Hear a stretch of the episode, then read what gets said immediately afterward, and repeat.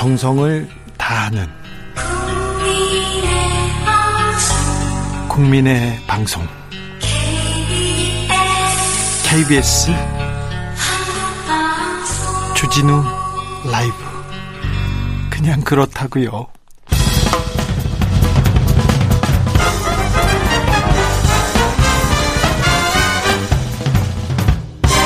훅 인터뷰 모두를 위한 모두를 향한 모두의 궁금증 훅 인터뷰 오늘 정치권도 뜨겁게 하는 뉴스가 있습니다. USB와 북한 원전 추진 논란 그리고요 한일 해저 터널 논란. 어우 뜨겁습니다. 여야의 의견 들어보겠습니다. 박선 박성준 더불어민주당 원내대변인 오셨습니다. 네, 안녕하세요. 반갑습니다.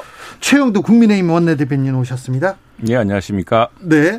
자, 먼저 최영두 대변인께 묻겠습니다. 오늘 이낙연 더불어민주당 대표의 국회 교섭 단체 대표연설 어떻게 보셨어요? 네, 제가 논평을 내었는데 네. 이낙연 대표가 지난 9월 정기국회 첫 어, 교섭단체 대표 연설도 그랬고 네. 오늘 연- 연설에서도 우분투 아프리카 속담이 아, 아프리카 말이죠. 당신이 있어서 내가 있다. 네. 너가 있어서 내가 있다. 네. 야당이 있어 여당이 있다 이런 겁니다. 그래서 우분투를 여러 번 강조하셨습니다.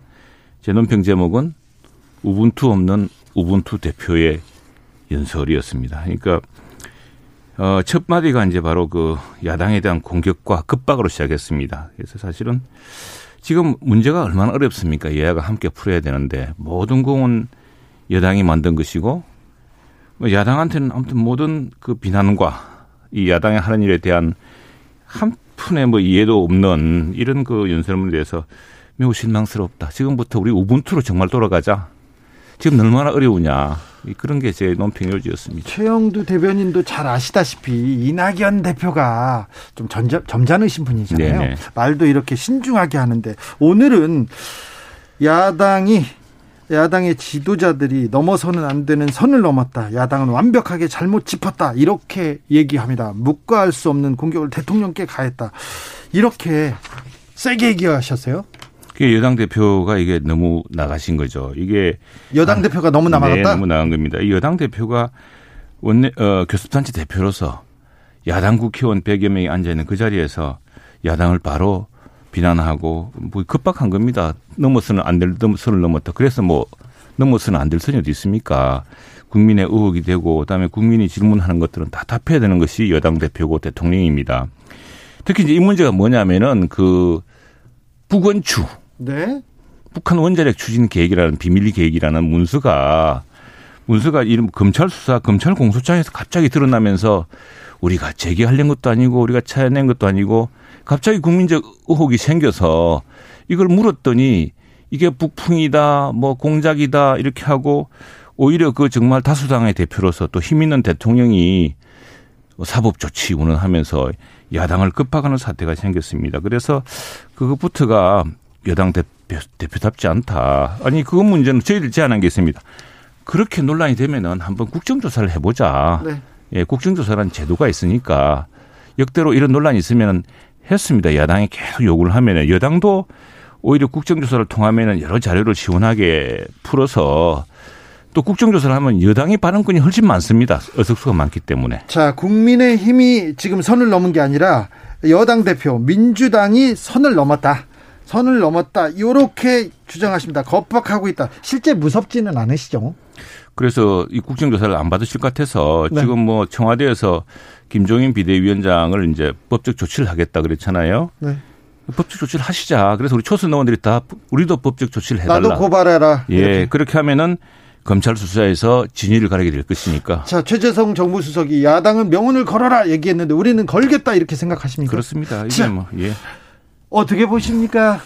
민주당에서는 일단 이제 핵심이 뭐냐 아니겠습니까? 네. 2018년 당시 이제 판문점 회담에서 어, 김정은 국방 어, 북한 국무위원장이죠 어, 예. 건넨 그 USB 예. 그 내용에는 이제 한반도 신경제 구상이라는 자료가 네. 있었는데 여기에 원자력 발전소 건설 내용이 있었느냐가 이제 핵심인데 어, 지금 알려진 것처럼 원자력에 원자도 들어있지 않다라는 것이 핵심이고요. 예. 그런데 이제 야당의 지도자가 어, 근거 없이 사실에 근거하지 않은 의혹적인 이제 거짓 주장이라는 거 아니겠습니까? 이낙연 대표 오늘 어, 오히려 거짓으로 대통령을 공격하는 그런 모습은 지도자로서의 모습이 아닌 것이다. 그리고 민족 문제를 정쟁의 대상으로 악용하는 것은 어, 이제는 뿌리 내려서는 안 된다라고 하는 명확한 어떤 선을 근거 아니겠습니까? 네. 저는 이제 정치 지도자라고 하는 것은 결국은 정치라고 하는 것은 말을 통해서 시작해서 말로 이제 권력도 만들어지는 건데 한편으로는 말로 무너지기도 하는 것입니다.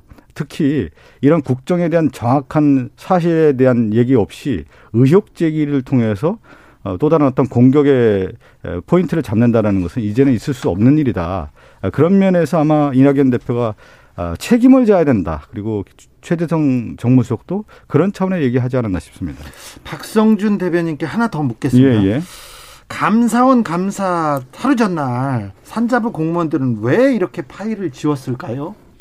근데 일단은 이, 요 내용을 좀 뭐 설명을 좀 드리기에 앞서서 어, 이 내용이 이제 감사원 자료에 보면 이제 파일 지운 내용이 네. 530여 건인데 네. 그 530여 건 중에 어, 박근혜 정부 당시에도 한 200여 건 문건이 있는 것으로 제가 알고 있는데 네. 어, 그리고 나머지 출처가 없는 문건도 있었고요. 또 문재인 정부의 문건도 한 200여 건 있었고 어, 이 당시에 이제 문건들 내용을 보면은 원전과 관련된 내용은 한 17건 정도 되는 것으로 좀 어, 알려져 있습니다. 네. 그런데 어, 이번에 이제 공개된 문건에 그 야당이 이제 문제 제기하는 것이 제가 지금 북한적 원전 건설 추진 방안인데 네.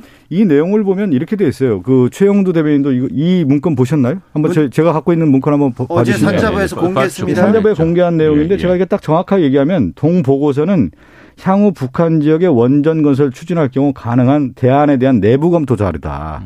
그리고 정부의 공식 입장이 아니다라는 얘기였는데 이 내용은 어떤 거였냐면 남북 정상회담 이후에 여러 이제 아이디어 차원에서 어, 그 산하 이제 정부 기관이겠죠. 이제 네. 산자부에서 나온 얘기를 아이디어 차원 내온 건데 이걸 가지고 이제 원전 추진한다는 얘기로 이제 이슈를 몰아갔기 때문에 여기까지 이제 오게 된 건데 어, 사실은 이제 공개된 문건을 봐서도 원전에 대한 얘기는 전혀 없다라는 것은 다시 한번 좀 확인해 드릴 수가 있을 그, 것 같습니다. 예, 이게 이제 예. 그래서 네. 저런 자료를 이제 공개를 할 수 있다면은 17개 자료를 다 공개를 하고 또 정말 극비리에 어 약간 외교적 문제가 있을 수 있으면은 네.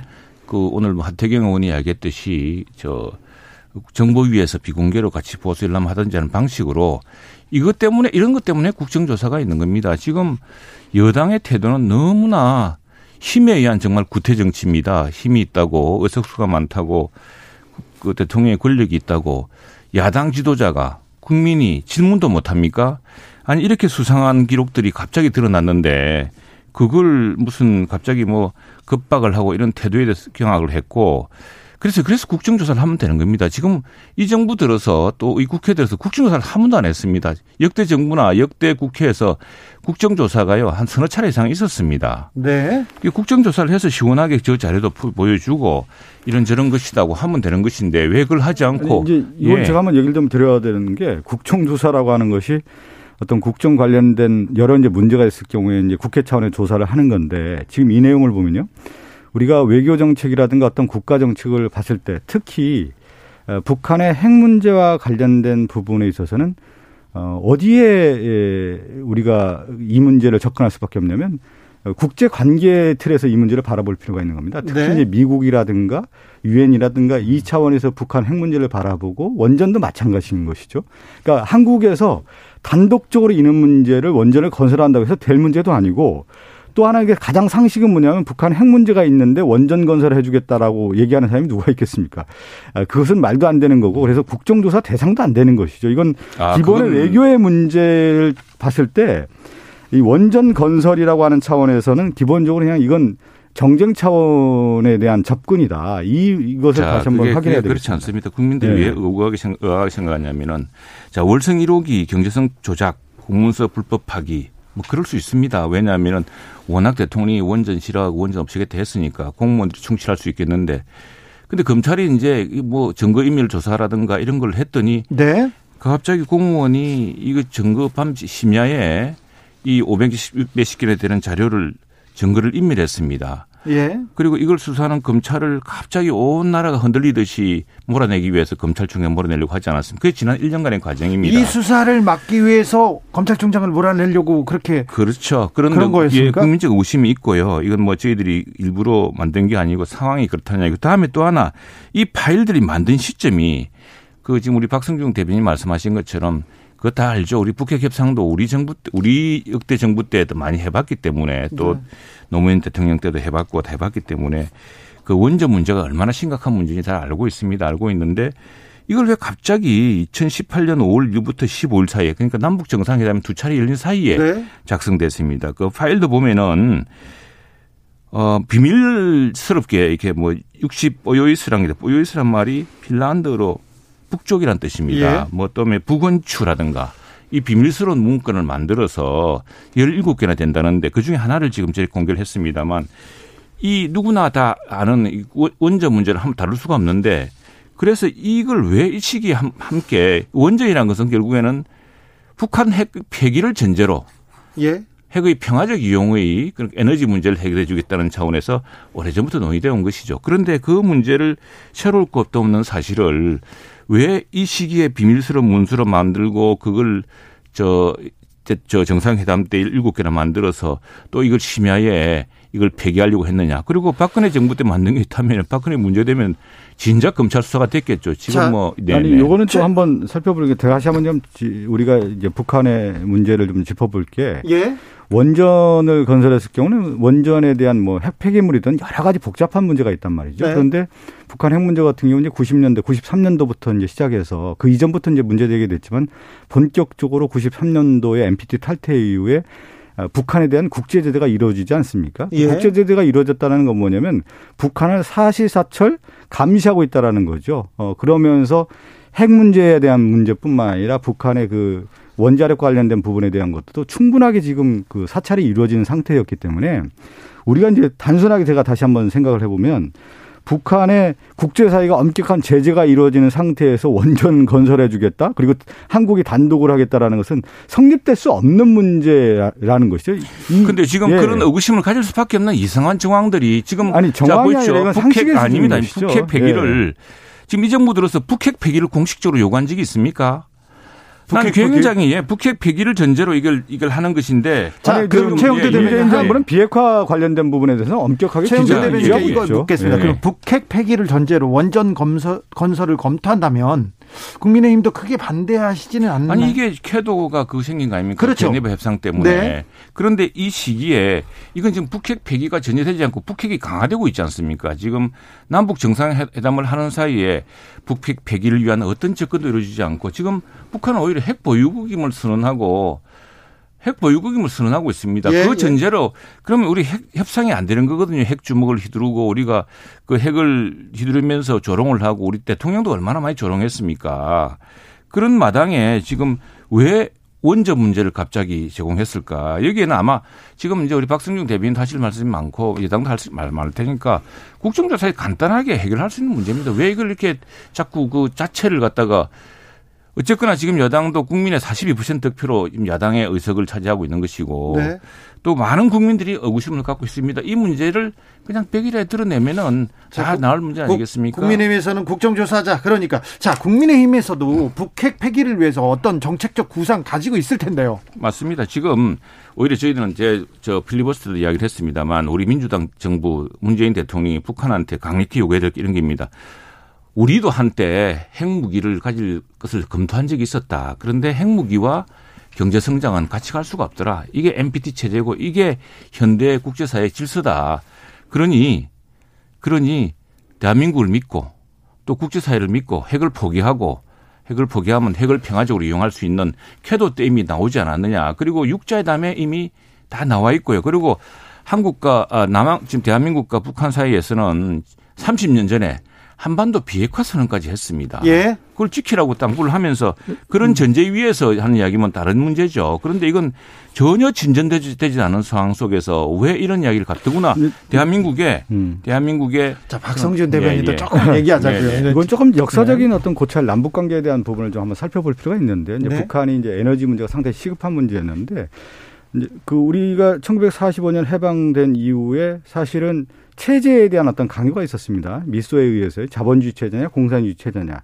근데 한국 전쟁 이후에 50년대부터 쭉 어떻게 되냐면 어, 공산주의 체제, 자본주의 체제라고 하는 경쟁, 체제 경쟁이 이루어졌는데 90년대 탈냉전이 일어나지 않습니까? 90년대 예. 탈냉전이 일어나고서 우리 한국의 체제가 비교 우위에 있다라는 것은 이제 완전히 드러나는 것이죠. 그러면서 북한은 체제 위기가 상당히 오기 시작합니다. 그러면서 이제 핵 개발이 이제 본격화되는 거고 또 하나는 경제 위기가 오면서 에너지에 대한 부분이 상당히 시급한 문제였습니다. 그러다가 보니까 90년대에 이제 그 북한 문제를 해결하기 위한 국제사회는 어떤 노력을 기울였냐면 핵을 포기시키면서 에너지에 대한 부분을 공급해 주겠다라고 하는 것이 그렇죠. 하나의 어떤 큰 기조였습니다. 그것이 우리가 얘기하는 캐도뿐만 아니라 에너지와 관련된 부분에 대한 지원을 계속 해왔던 거고 DJ 정부나 노무현 정부에서도 그랬고요.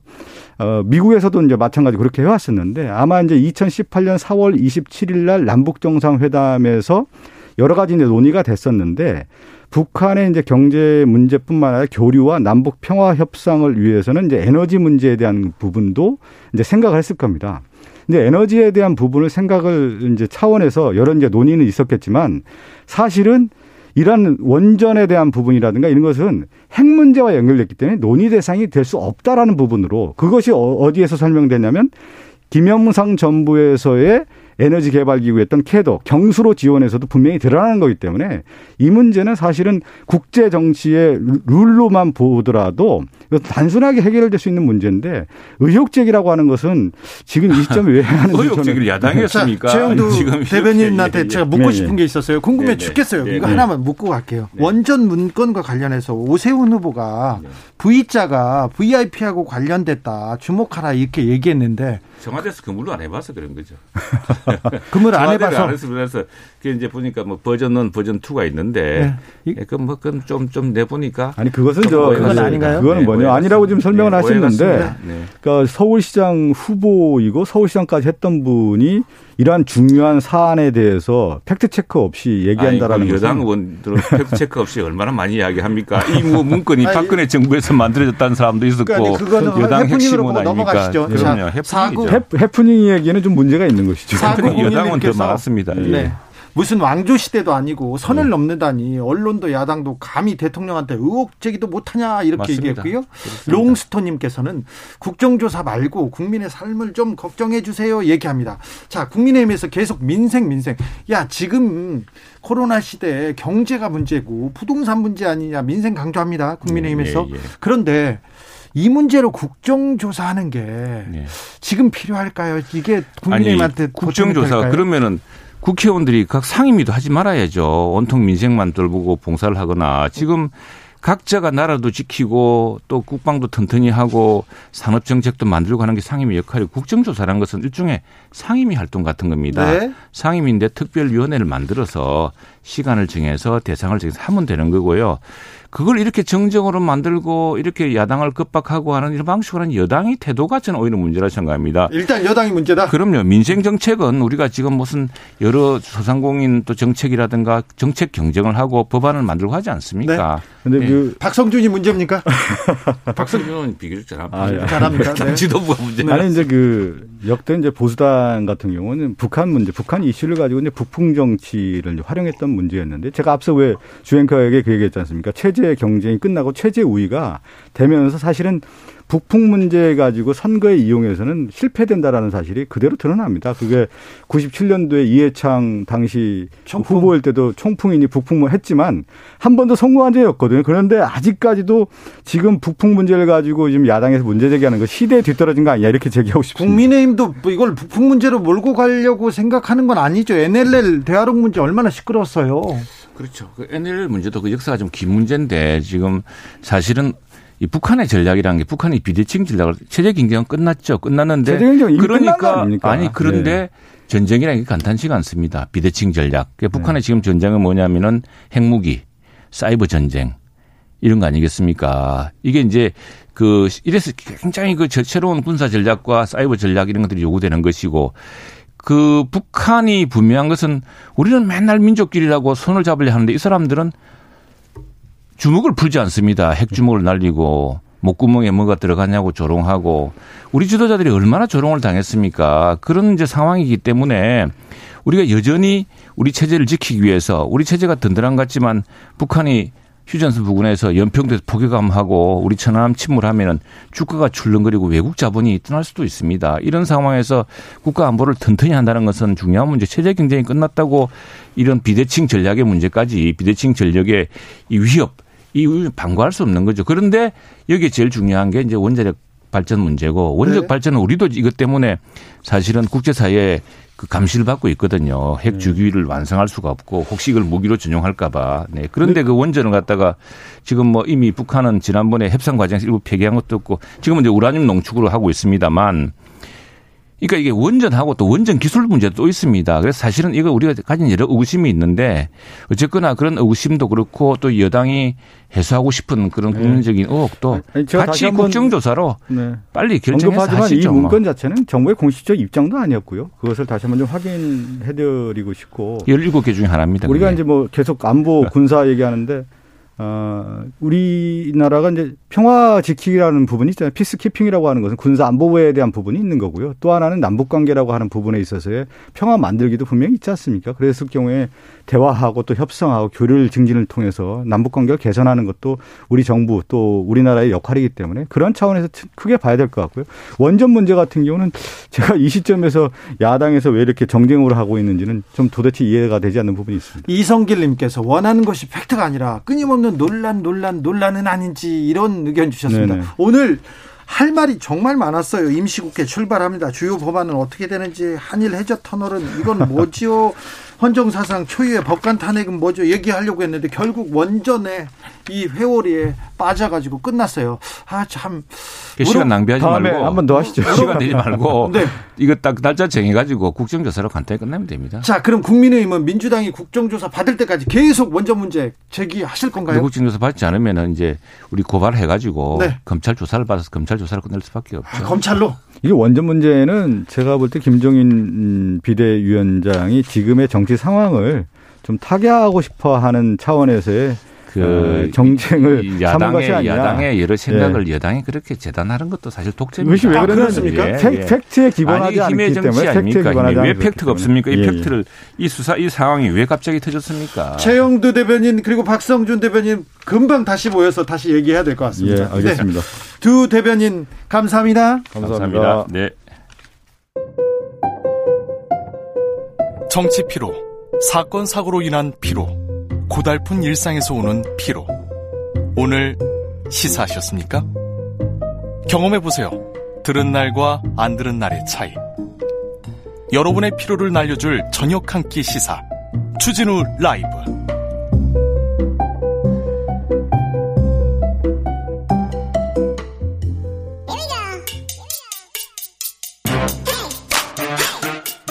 뉴스를 향한 진지한 수다. 기자들의 수다. 라이브 기자실 찾은 오늘의 기자는 은지옥이요. 시사인 김은지입니다. 자, 첫 번째 뉴스부터 가볼까요? 사법농단 판사에 대한 탄핵 열차가 출발했습니다. 그랬어요. 사상 초유의 일인 것 같은데 161명의 의원들이 탄핵 소추안에 서명을 했습니다. 네, 그러니까 발의 참여 인원만으로 가결 정족수를 훌쩍 넘겼는데요. 네. 표결은 이틀 후인 4일에 열립니다. 네. 지금으로서는 임성근 판사가 탄핵될 가능성이 높아 보이는데요. 네. 소추안에 담긴 임 판사에 대한 탄핵 사유는 크게 세 가지입니다. 예. 많이 말씀드렸는데 먼저 세월호 7시간 의혹 제기로 재판을 받은 일본 상케이 신문 지국장의 판결에 개입했다 라는 거고요. 예. 뿐만 아니라 또 쌍용차 집회와 관련해서 기소된 변호사들에 대한 재판에도 개입했다고 합니다. 재판에 어떻게 개입했어요? 네, 그러니까 자기 재판이 아님에도 불구하고요. 해당 판결문의 표현을 막 지적을 하면서 바꾸라고 이야기를 했다고 합니다. 판결문을 막 고치라고 했습니다. 네. 그리고요. 네, 게다가 프로야구 선수 도박 사건 재판에 해부하겠다라는 담당 판사의 판단까지 막았다라고 합니다. 그거를 재판에 해부해서 따져봐야 될 거 아니에요. 근데 재판 받지 말고 약식해서 벌금으로 끝내 이렇게 얘기했다는 거 아닙니까? 네, 그러니까 일반인으로서는 상상도 할 수 없는 사실 뭐 법관들도 상상하기 힘든 일이라고 보이는데요. 네. 이렇게 재판에 이래라 저래라 다른 판사가 개입을 했다라고 하는 거고요. 예. 헌법이 보장하는 법과 양심에 따라 판단하는 판사들의 재판에 개입했기 때문에 이것이 탄핵감이다라고 하는 건데요. 위헌적이라고 하고 판사들도 이런 일이 있을 수 있을 수 없다고 얘기합니다.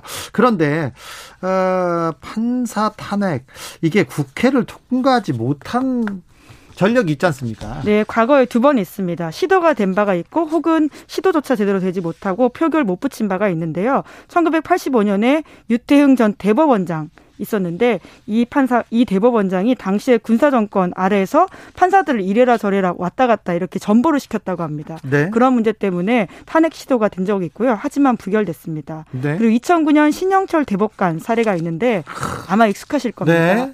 네, 당시에 촛불 집회에 예. 대해서 배당에 관여했다는 이유로 문제가 됐는데요. 실제로 이메일 증거들이 다 나왔습니다. 네. 그럼에도 불구하고 대법관 임기를 마치고 탄핵 절차가 진행되지도 못했었습니다. 신영철 대법관이 그때 약간 보수적인 판사들한테 촛불 관련된 재판을 다 넘겨라. 그래서 어떻게 판결하라 이런 내용이 나왔었는데 그때는 박근혜 정부 아, 이명박, 정부였죠. 정부였죠. 예. 이명박 정부 초기여 가지고 그냥 유야무야 됐던 기억이 있습니다.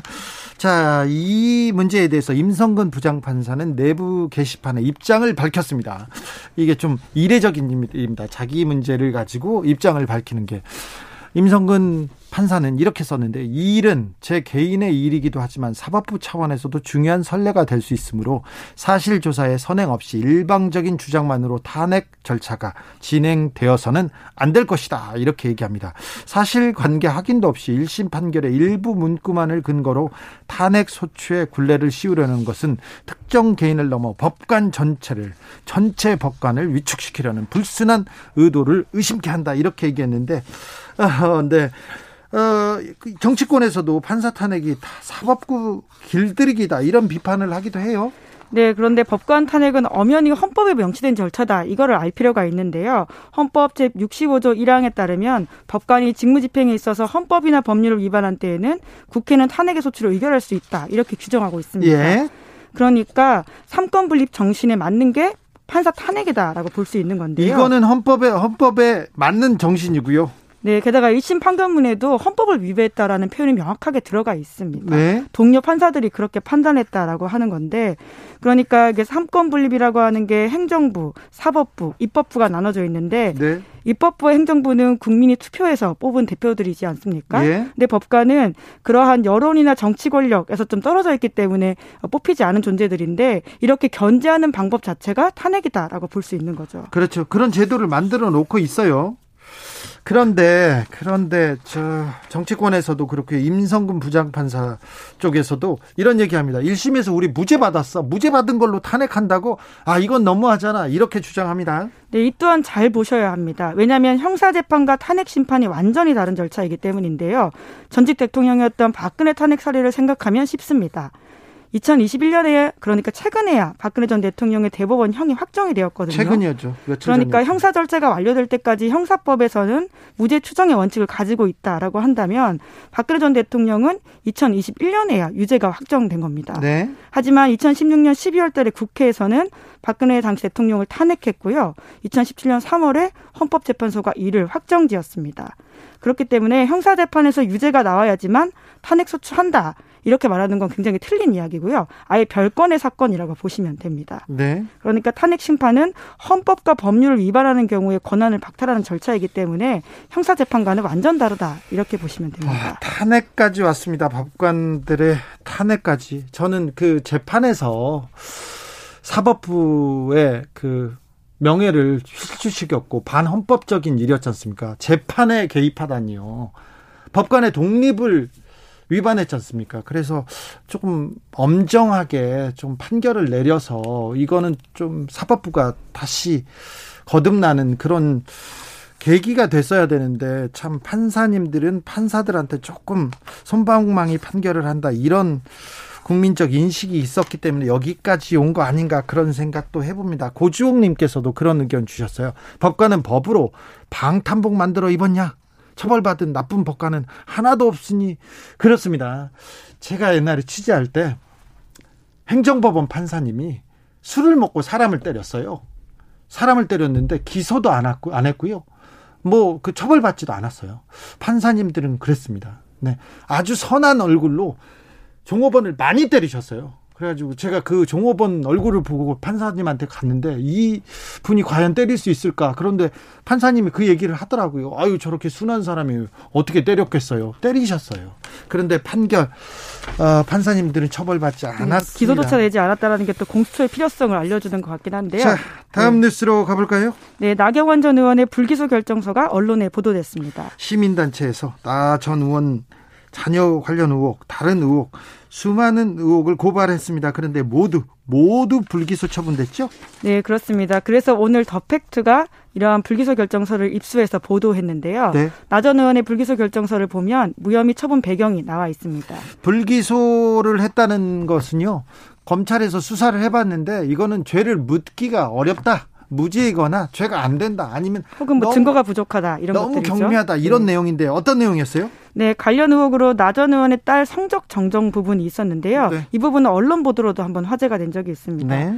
결정서에 따르면 나전 의원의 딸은 성신여대 재학 중 성적이 정정된 게 모두 10차례라고 합니다. 열 번이나 정정됐어요. 네, 그, 그런데 장애 학생 절대 평가에 따른 조치다 이렇게 학교는 밝히고 있고요. 예. 예를 들어서 나 의원의 딸이 2014년도 2학기에 한 과목에서 D를 받은 바가 있습니다. 네. 그런데 이게 A 플러스로 수정되었다라고 하는데 예, 시민단체들은 이게 문제가 있다라고 고발을 했거든요. 문제 가 있는데 학 뭐 장애 학생이니까 조금 평가에 조금 플러스 조금 가산점 우선 대상 가산점을 줘야 되는 거 아니냐 이런 이렇게 뭐 이렇게 그 설명할 수도 있지 않습니까? 네, 이제 그런데 이제 그 격차가 굉장히 크기 때문에 당시에 논란이 된 바가 또 있는데요. 네. 이에 대해서는 이번에 검찰도 이런 장애 학생의 특수성과 이를 고려해서 학칙상 인정되는 교사 강사의 재량을 아, 교수 강사의 재량을 고려해서 이렇게 바꿨다 이렇게 밝히면서요 무혐의 근거를 밝혔습니다. 자, 그러니까 이거는 교사나 강사의 재량이지 이게 부당한 성적 변경의 근거는 아니다. 이거 이거죠. 예, 재량에 들어간다라고 판단한 건데요. 예. 하지만 비판하는 사람들은 그 재량의 범위가 너무 넓은 게 아니냐 이렇게 보고 있습니다. 그렇죠. 네, D에서 A 플러스가 바뀌었기 때문인 건데요. 네.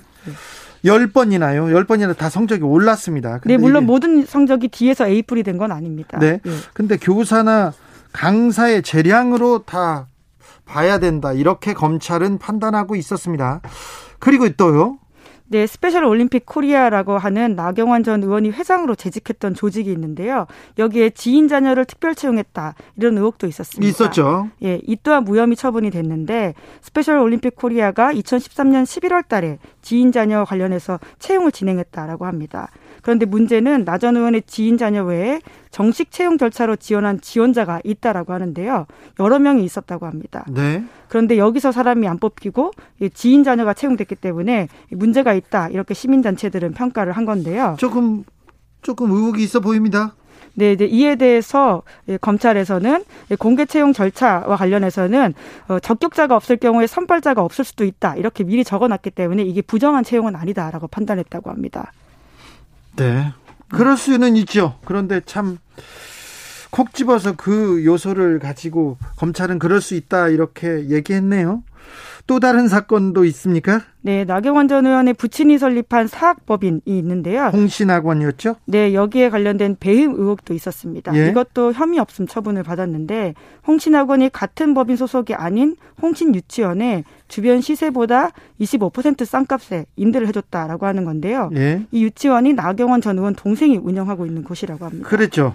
네, 그러니까 배임상 문제가 있다 이렇게 시민단체가 판단을 한 건데 이 문제는 배임으로 나올 가능성이 매우 큰데 검찰은 어떻게 보- 본 거죠? 네, 위성 사진과 주변 공인중개사 의견들을 종합해서 무혐의 판단을 줬다라고 합니다. 어떻게요? 위성 사진 보니까 건물이 지하철역에서 400m 가량 떨어진 곳에 있고 또 공인중개사들도 이쪽이 유동인과 적다 이렇게 밝혔기 때문에 싸게 줬다고 보기 어렵다라고 판단했다고 합니다. 어, 싸게 준 것 같은데 싸게 줄 근거가 되기로는 좀 부족하다 이렇게요. 아예 시세보다 싸게 줄 근거가 된다 이렇게 봤다는 거죠. 아, 그러니까 싸게 그러니까 싸게 줘야 된 줄 근거가 된다. 네. 그럴 만했다. 네. 검찰이 아무튼 나경원 전 의원 측 주장을 거의 다 받아들여서 모두 무혐의 처리를 했습니다. 성적이 대폭 올랐습니다. 네. 다음 뉴스로 가볼까요? 네, 국가인권위원회가 성전환 수술을 받은 변희수 전 하사에 대한 육군의 강제 전역 처분을 취소하라 이렇게 권고했습니다. 네, 그랬습니다. 좀 어, 인권 인권 사에 조금 남을 만한 굉장히 중요한 부분인 것 같은데요.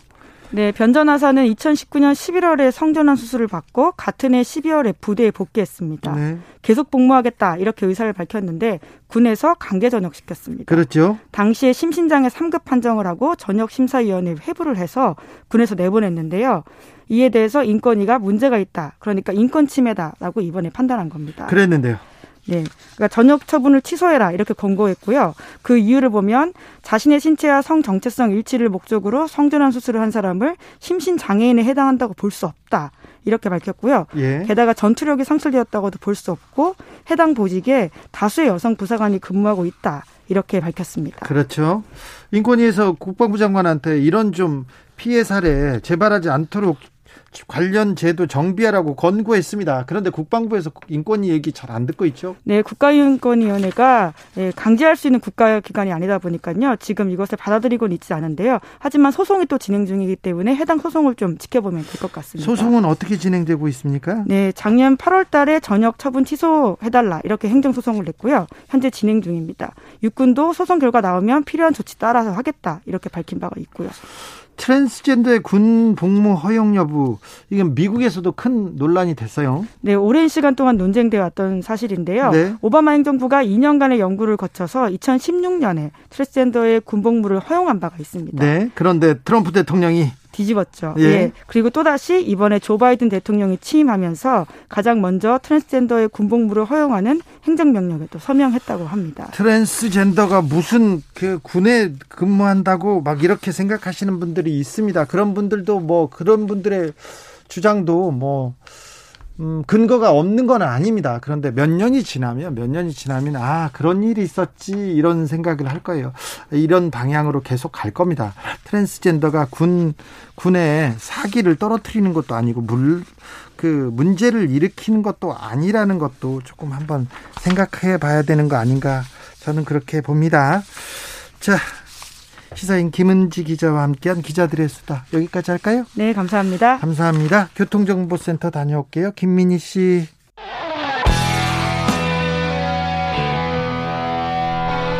스치기만 해도 똑똑해진다. 드라이브 스루 시사 주진우 라이브.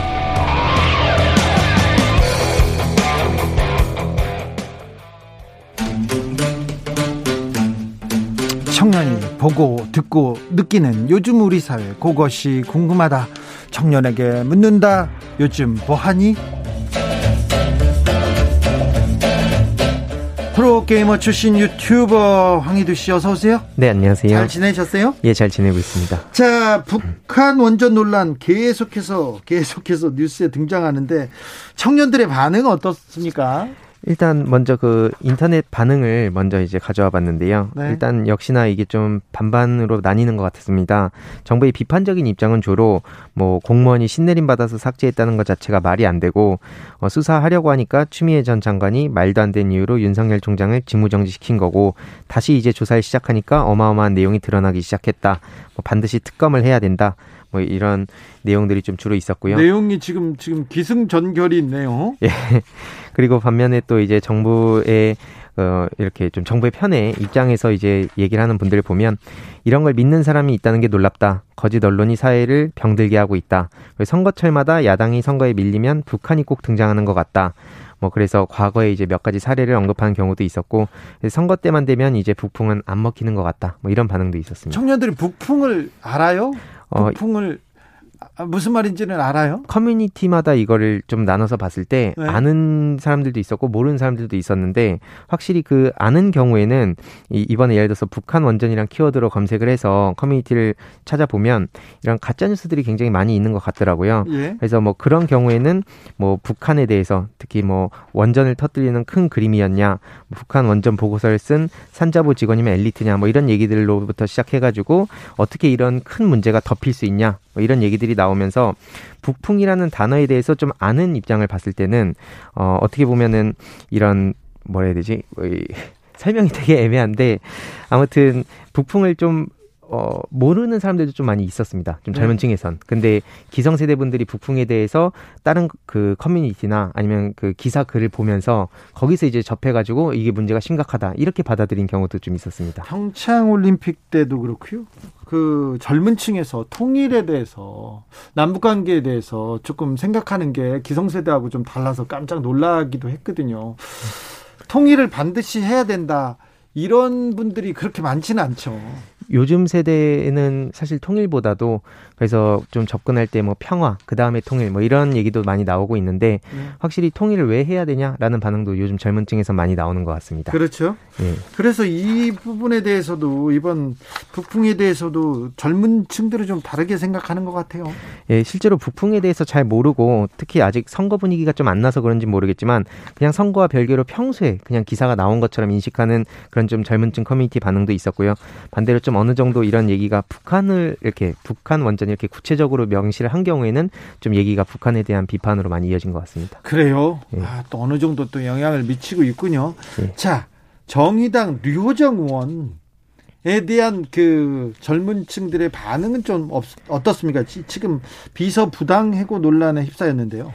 전반적으로는 좀 그 비판적인 입장들이 대부분 많이 있었습니다. 그래요? 그래서 뭐 그 이유에 대해서 요약을 해봤는데 어, 해고 노동자들을 대변하겠다고 했는데 막상 그러지 않은 모습을 보이는 것 같아서 좀 실망스럽다는 반응도 있었고 또 심상정 전 대표에 대한 책임론도 좀 어느 정도 보였습니다. 심상정 대표에 대한 책임론이요? 예, 그 뭐 제가 그 대리 게임 뭐 얘기도 그렇고 예. 뭐 그런 논란이 있었는데 결국엔 이런 사건이 터진 거에는 그 심상정 전 대표의 책임도 있는 거 아니냐 뭐 이런 반응도 보였고요. 네. 어 그다음에 또 노동자의 편에 서던 정의당은 없구나 뭐 이런 반응도 있었습니다. 류호정 의원을 좀 저기 이해하는 입장도 있습니까? 예, 좀 찾아보니까 내가 류호정 의원이라도 저 정도면 해고할 것 같다. 예, 최근에 이제 뭐 언론에 구체적인 사유가 올라왔었거든요. 예. 그래서 그 사유를 본 입장에서는 왜 이렇게 해고가 됐는지 이해가 간다라는 반응들이 좀 있었습니다. 청년들 커뮤니티에서는 어떻게 반응하고 있습니까? 어, 일단 어떻게 국회의원이 됐는지 좀 의아하다는 반응도 있었고,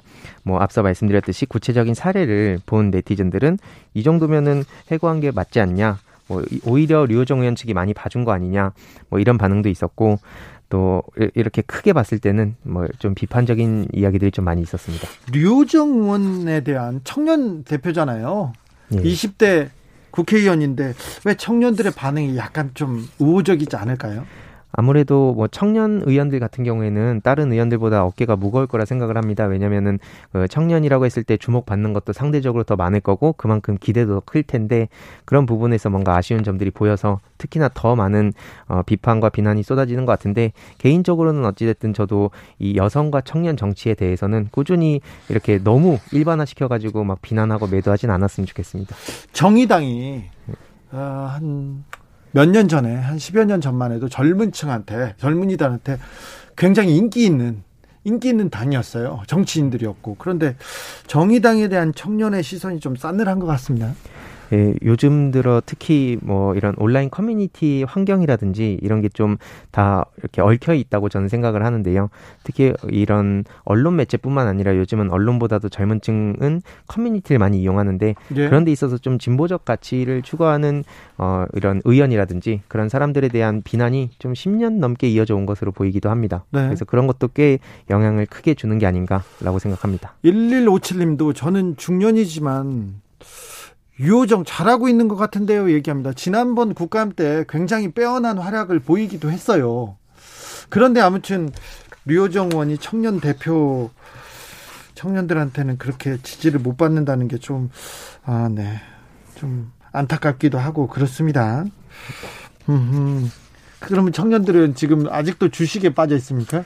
예, 그, 안 그래도 파이어족을 마지막으로 준비를 해봤는데요. 네. 이게 파이어족이 경제적 자립하고 이제 조기 퇴직을 꿈꾸는 그런 사람들이 늘어나고 있다. 뭐 이런 얘기입니다. 네. 그래서 요즘 2030 파이어족이 급증하고 있다. 뭐 이런 내용인데요. 한마디로 근로소득이 이런 그 너무 따라가지 못하니까 열심히 일해봤자 예. 부동산 오르는 거 주식 오르는 거 못 따라가니까 예. 차라리 부동산 하자 예. 차라리 주식해서 돈 벌자 이렇게 생각하는 사람들이 많다고요? 예 저도 주위에 최근에 이 이슈를 좀 많이 다루면서 일반 어, 지인들한테도 연락해보고 한 결과 어, 실제로 빚내서 투자하는 경우도 있었고 그래서 이게 심각성이 굉장히 크다는 것을 이게 얼마나 어렵고 무서운 네. 일인지 잘 네. 모르나요? 그러니까 보통 잘 된 경우 한두 가지가 여러 커뮤니티나 이런 언론을 통해서 많이 전해지지 않습니까? 네. 근데 그런 경우가 이제 내 사연이 될 것처럼 생각하는 경우도 참 많은 것 같고 예. 실제로 실패한 경우 심지어 막 빚까지 어마어마하게 져가지고 그, 되게 크게 그, 실패한 그런 사람들이 더 많은데요. 예. 하지만 그런 사연은 나는 아닐 거야. 약간 이런 것도 있는 것 같고 동시에 또 그렇게라도 안 하면 내가 나중엔 집살 수도 없 없다. 내 집 마련의 꿈도 이룰 수 없고 결혼도 너무 어려울 것 같다. 이런 현실적 어려움이 같이 섞여 있는 것 같습니다. 기성세대의 잘못이 큰데요. 참 마음이 무겁습니다. 주식하세요? 저도 이제 좀 배워가고 있습니다. 배우, 근데 주변에서 다 하고 누가 네. 나는 얼마 벌었어, 나는 오늘 뭐 해서 얼마 벌었어 얘기하면 또 귀가 그 뭐 안 들을 수도 없잖아요. 예, 그래서 저도 이 주식 흐름이라든지 이런 게 어떻게 돌아가는지 아예 관심 안 갖고 있다 보니까 얘기가 안 됐었는데 그런 거를 하면서 점점 왜 욕망이 생기는지도 알게 되고 그러면서 현실적으로 이 욕망을 스스로 억제하는 수밖에 없다는 생각을 해서 이게 절대로 이 빚내서 투자하는 경우가 또 이제 대세라고 하는데 그런 건 절대 안 되고 그냥 소소하게 본인이 그냥 뭐 용돈 정도나 뭐 커피값 정도만 아끼는 게 현실적으로 필요한 게 아닌가 생각합니다. 그런데 주변에 주식하는 친구들이 많습니까? 젊은이들이? 굉장히 많은 것 같습니다. 아, 이걸 또 경제 공부한다는데 하지 말라고도 못 하겠고 이 부분에 대해서 언론이나 기성세대들이 좀 명확한 좀 지침 그리고 몇, 몇, 몇 가지 교훈을 던져줘야 되는데 걱정입니다. 요 공부는 조금 있다가 건강한 투자 중요합니다. 매우 중요한데 하, 이렇게 묻지마 투자로 또 젊은이들이 자기의 모든 것을 거기에다 아, 배팅이에요, 이거는. 배팅 같은 도박 같은 투자 걱정입니다. 이 부분에 대해서 황희두 씨랑 더 고민해야 될 것 같습니다. 예, 뭐 마지막으로 짧게 말씀드리자면 최근에 비트코인이 하루에 막 천만 원이 떨어진 적이 있었거든요. 예? 그러니까 이게 잘 될 때는 막 다 내 이렇게 잘 될 것처럼 생각하지만 막상 그렇게 하루 아침에 그렇게 엄청난 금액을 잃을 수 있다는 것을 절대로 잊어서는 안 된다고 다시 한번 말씀드리고 싶습니다. 네. 1935님께서 주식으로 돈 들어오는 거 국가 경제 차원에서 봤을 때 좋은 일입니다. 부동산에 묶여 있는 것보다 훨씬 낫습니다. 이 말이 맞기도 한데 또 부동 주식 투자 가가지고 또 상처받고 아 좀 걱정돼요. 네. 요즘 많이 청년들의 생각 유튜버 황희두 씨와 함께 읽어봤습니다. 감사합니다. 감사합니다. 오늘도 수고하고 지친 자들이여 여기로 오라. 이곳은 주기자의 시사 맛집 주토피아 주진우 라이브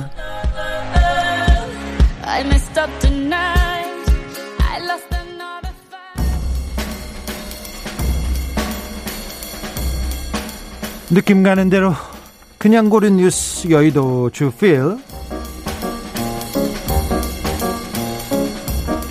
미얀마 군부 쿠데타 국제사회 우려 확산 유엔 안보리 소집 KBS 기사인데요.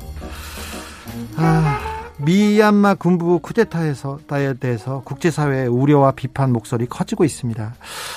아, 아웅산 수지 고문이 이끄는 여당이 아, 지난해 11월 총선에서 압승했습니다. 83%를 차지해서 압승했습니다. 그러니까 군부 야당에서 계속해서 선거 결과 계속 부정하다가 결국 쿠데타를 감행했습니다. 그리고는 모든 권리를 군 최고사령관한테 이양했는데요. 아, 오늘 에어로빅을 하는 한 시민이 시민 뒤로 장갑차가 지나가는 사진 보고 굉장히 걱정하고 가슴이 아팠습니다. 아, 쿠데타는 민주주의와 법치주의에 대한 심각한 공격입니다. 저는 로힝야 사건처럼 대규모 학살 행위를 일으켜가지고 또 이 국제 그 국제 사회에 그 시선을 피하지 않을까 그런 생각이 들어서 걱정하고 있습니다. 미얀마의 평화와 민주를 빕니다.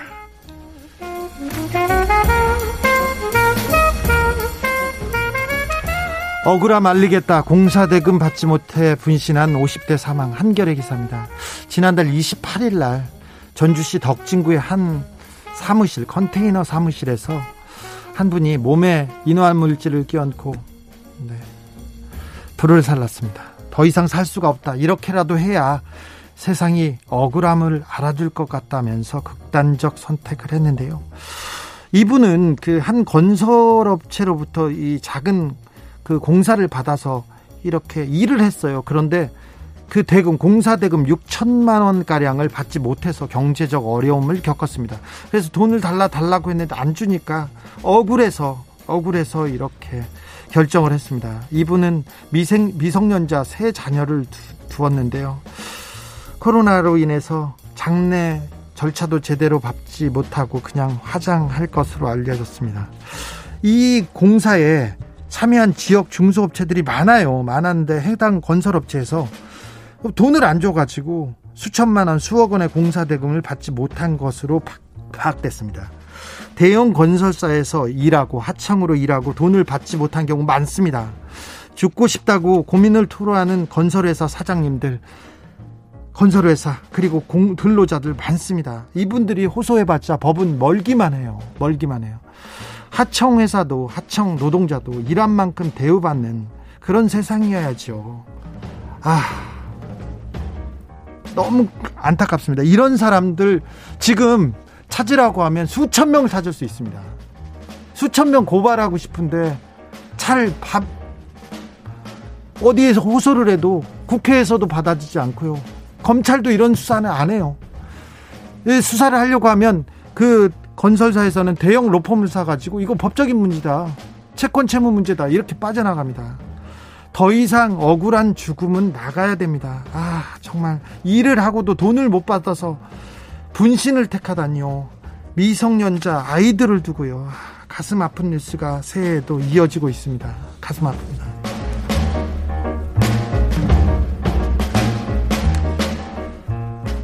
습지의 가치 얼마나 아시나요? 한국일보 기사인데요. 습지는 뭐 물기가 축축한 땅 이렇게 알고 계시죠? 그런데 물의 자연 정화기예요. 습지는. 그래서 어, 굉장히 많은 숲보다 두 배 넘는 탄소 저장 능력으로 기후 위기에 방벽 구실을 해낸다고 합니다. 뭐 경제 가치 막 환산하면 수조 달러라고 하는데 산업화가 본격된 이래로 습지는 약 90%가 사라졌습니다. 끊임없는 개발에 습지가 먼저 죽고 있습니다.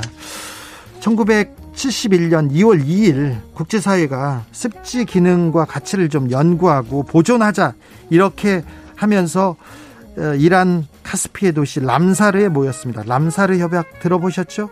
오늘 2월 2일이 세계 습지의 날입니다. 자, 습지의 고마움을 한번 되새기고자 합니다. 습지야 고마워. 130년 만에 등장한 흰올빼미의 뉴욕 터줏대감 초긴장 SBS 기사인데요. 미국 뉴욕 센트럴 파크에 정말 보기 힘든 흰올빼미가 등장했다고 합니다. 흰올빼미는 해리포터의 영화에는 나오지 않습니까? 해리포터의 반려새로 알려진 동물인데 북극권에만 산대요. 그래서 원래는 그 보기 어려운데 뉴욕 도심 한복판에 발견된 게 130년 만의 일이라고 합니다. 아, 이렇게 희귀한 새였어요? 올빼미가 센트럴 파크 야구장에서 이렇게 머물렀는데 그 야구장 흙바닥이 어, 해안의 백사장과 헷갈려 가지고 왔을 거라고 전문가들은 보고 있어요.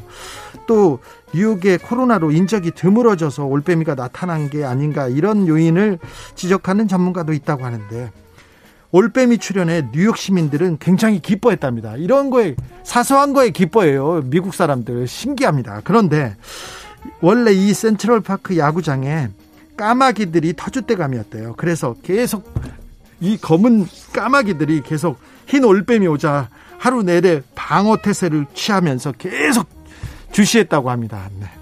흰 올빼미가 왔더니 까마귀들이 초긴장 상태였다는 뉴스를 오늘 뉴스를 마감하려고 합니다. Owl City의 Hot Air Balloon 들으면서 주진우 라이브 마무리하겠습니다. 저는 내일 오후 5시 5분에 돌아오겠습니다. 지금까지 주진우였습니다.